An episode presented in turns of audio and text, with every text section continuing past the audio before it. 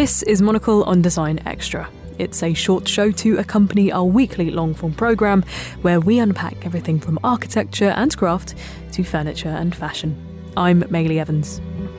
Margarete Schütte-Lihotzky had many notable achievements to her name. She was arguably Austria's first woman architect, and her iconic Frankfurt kitchen design of the 1920s paved the way for modern fitted kitchens. For decades, Austria refused to recognise her importance, but attitudes have changed, and after extensive renovations, Schütte-Lihotzky's Vienna flat was recently opened as a house museum to showcase her design principles. Monocle's correspondent in Vienna, Alexei Korolyov, went along to have a look.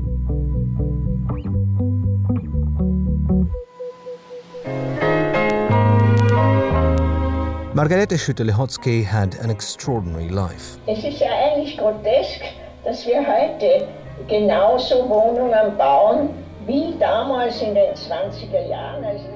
This is her at the age of 96. All she'd ever wanted, she says, was to improve people's living conditions. Denn das Leben hat sich ja seither in diesen 70 Jahren ungeheuerlich verändert. That's a dream she took with her across the world, from Vienna to Frankfurt to the depths of Stalin's Russia, where she helped create the industrial town of Magnitogorsk. Yeah, Margarete Schütte-Lihotzky lives on international places. She was not here, she was in Frankfurt and then in Soviet Union until 1937. Two years later, she became a member of the Austrian Communist Party and joined the anti Nazi resistance, but was soon captured by the Gestapo and thrown into jail. Life didn't get much easier after the war.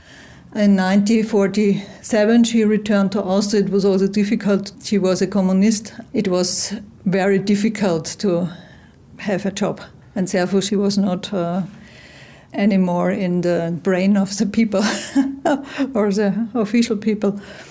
She, wrote some articles about famous architects she met in her life or important people. Mm-hmm. And therefore, she came into notice again also in Austria.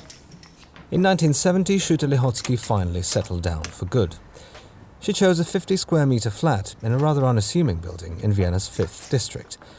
Still struggling to get commissions, she poured all her talent into her new home. So you were um, in, in charge of the renovation? Yes, uh, my name is Renate Allmayer Beck. It was a very fine design here on the millimeter. It was a big fact of the uh, Margarete Schütte-Lihotzky. Each millimeter is important to make a harmony design. Mm. And this we can see now. This was the outdoor living room from Margarete Schütte-Lihotzky. The open floor plan is dominated by a beautiful large tapestry on the back wall, while all along one side of the flat there's a huge terrace, almost as big as the flat itself. But the beauty is in the details. Yes, so my name is Chiara Debord, and I just finished my master degree at the Academy of Fine Arts in Vienna. And now I'm also working here, telling the people some stuff about the flat. For me, what is really important when I look at this flat, it's quite a small surface. And it was really a, an aim of Margarete Schütte-Lihotzky to combine here this living and working together. Mm-hmm. And you can see when you enter this room, every room is connected to each other. We have no doors, we only have curtains to close the rooms one from another. So it's really a fluent, open space that we have here. She moved in here in 1970, so that's already quite a long time ago. And I think you have here a lot of different aspects that are still quite modern in terms of housing architecture nowadays. Like also you have the kitchen and the living room that are combined through this little window in the wall. Mm. She really tried to connect every space and to have an open communication between every room. Like 50 meter squares, it's not that big, but it's really a, a super a really good example for showing how one can live in a small space and have everything inside and also this work and living space combined. Would it be fair to say that she was a role model for you? Back to Renate Allmayer Beck for some final thoughts. Yeah, because I'm also uh, have a patience um, with uh, planning goes to the millimeter. I'm working in furniture and interior design. And therefore, it's very important to think about it, but not only for the design, it also has to fit to the users, I think. And this was a main impact also for Schütte-Lihotzky to have uh, an answer, a social answer for, for the people.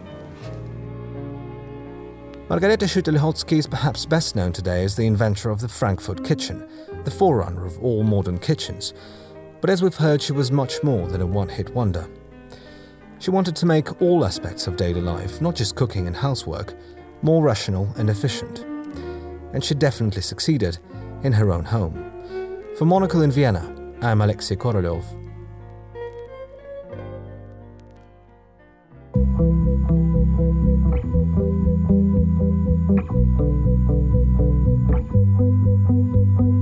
And that's all for this week. If you're eager for more design stories, then listen to our full length programme, Monocle on Design, airing on Tuesdays at 8pm London time, or listen to our archive.